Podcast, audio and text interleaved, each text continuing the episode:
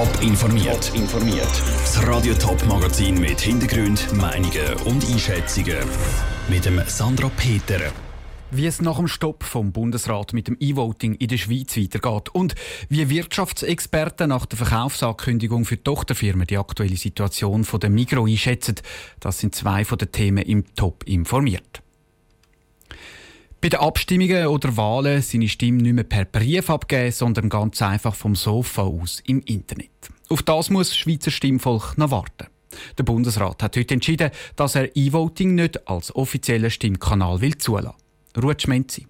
Eigentlich hätte ja der Bundesrat das E-Voting-System offiziell einführen.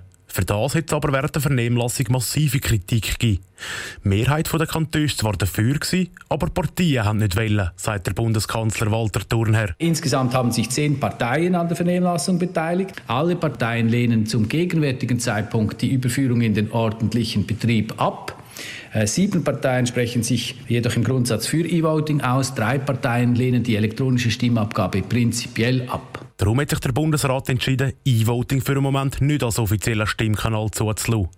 Zusätzlich zu der Kritik hat es aber in den letzten Minuten auch nicht viel Positives von den bestehenden E-Voting-Systemen gegeben. Die Entwicklungen in den vergangenen Monaten haben gezeigt, dass es Anpassungen an den Rahmenbedingungen für die Versuche braucht. Zur Erinnerung, der Kanton Genf hat entschieden, sein E-Voting-System nicht weiterzuentwickeln und im Quellcode sowohl des aktuellen als auch des künftigen Postsystems sind Mängel aufgetaucht. Der Bundesrat will jetzt bis Ende zwanzig zwanzig das E-Voting zusammen mit den Kantonen neu ausrichten. Für das wählen sie, dass die Anbieter von den E-Voting-Systemen die Hosen runterlassen und die Programmierung offenlegen müssen. Und? Wir wollen uns mit der Wissenschaft noch stärker vernetzen. Die E-Voting-Kryptographie ist in der Schweiz und im Ausland ein langjähriges Forschungsgebiet. Nationale und internationale Expertinnen und Experten sollen die Erarbeitung und Umsetzung von Verbesserungsmaßnahmen begleiten. Bis dann aber das E-Voting in der Schweiz wirklich kommt, geht es also noch ein paar Jahre. Das, weil die elektronische Stimmabgabe genauso sicher muss sein wie die briefliche. Der Beitrag von Rutschmenzi.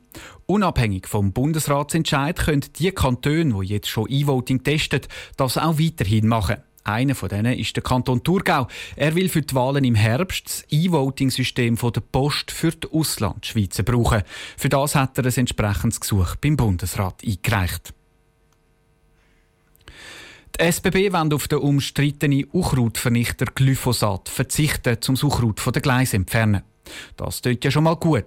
Die S B B sind nämlich, die grössten, die S B B sind nämlich das grösste Unternehmen, das Glyphosat einsetzt. Eine Alternative wäre zum Beispiel kochendes Wasser, aber das schadet den Tieren.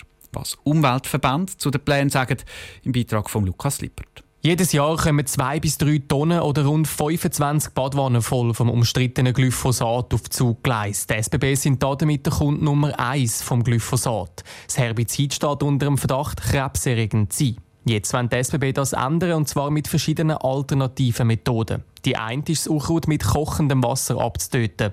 Das wird aber auch die Kleintiere auf den Gleisen abtöten, wie zum Beispiel die Eidechse. Die Eva Weiss, die Landwirtschaftsexpertin vom W W F, ist aber trotzdem für eine Umstellung auf eine alternative Methode. Es ist auch kurzfristig auch für andere Organismen, nicht nur für das Unkraut, nicht so wahnsinnig gut, aber langfristig sicher besser als jetzt äh Pestizide und ihre Wirkstoffe. Auch bei einer anderen alternativen Methode, wie beispielsweise Strom einzusetzen oder mit ultravioletter Strahlung zu arbeiten, ist die Problematik ähnlich. Der Umweltverband begrüßt den Entscheid von der S B B darum, weil sie langfristig der Umwelt weniger schadet. Die Eva Weiss kritisiert aber noch einen anderen Punkt. Wir verstehen nicht so genau, warum man jetzt da bis zwanzig fünfundzwanzig eigentlich noch warten muss mit diesem Prozess.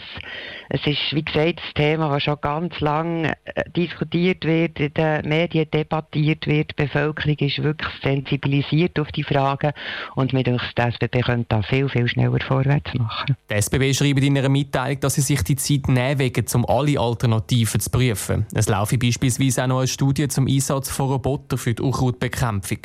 Die Die anderen Umweltverbände wie Greenpeace, Pro Natura oder der V C S sind heute zu keiner Stellungnahme erreichbar gewesen. Oder sie haben zu dem Thema noch keine abschliessende Meinung. Der Beitrag von Lukas Lippert. Auf welches Mittel die S B B schlussendlich setzt, ist noch nicht klar. Es wird laut der Mitteilung wahrscheinlich auf eine Kombination von verschiedenen Alternativen rauslaufen. Bei den Detailhändlern Migros brodelt es gehörig. Es werden Stellen abgebaut, Sportanlagen nicht mehr weiter betrieben und heute der nächste Paukenschlag.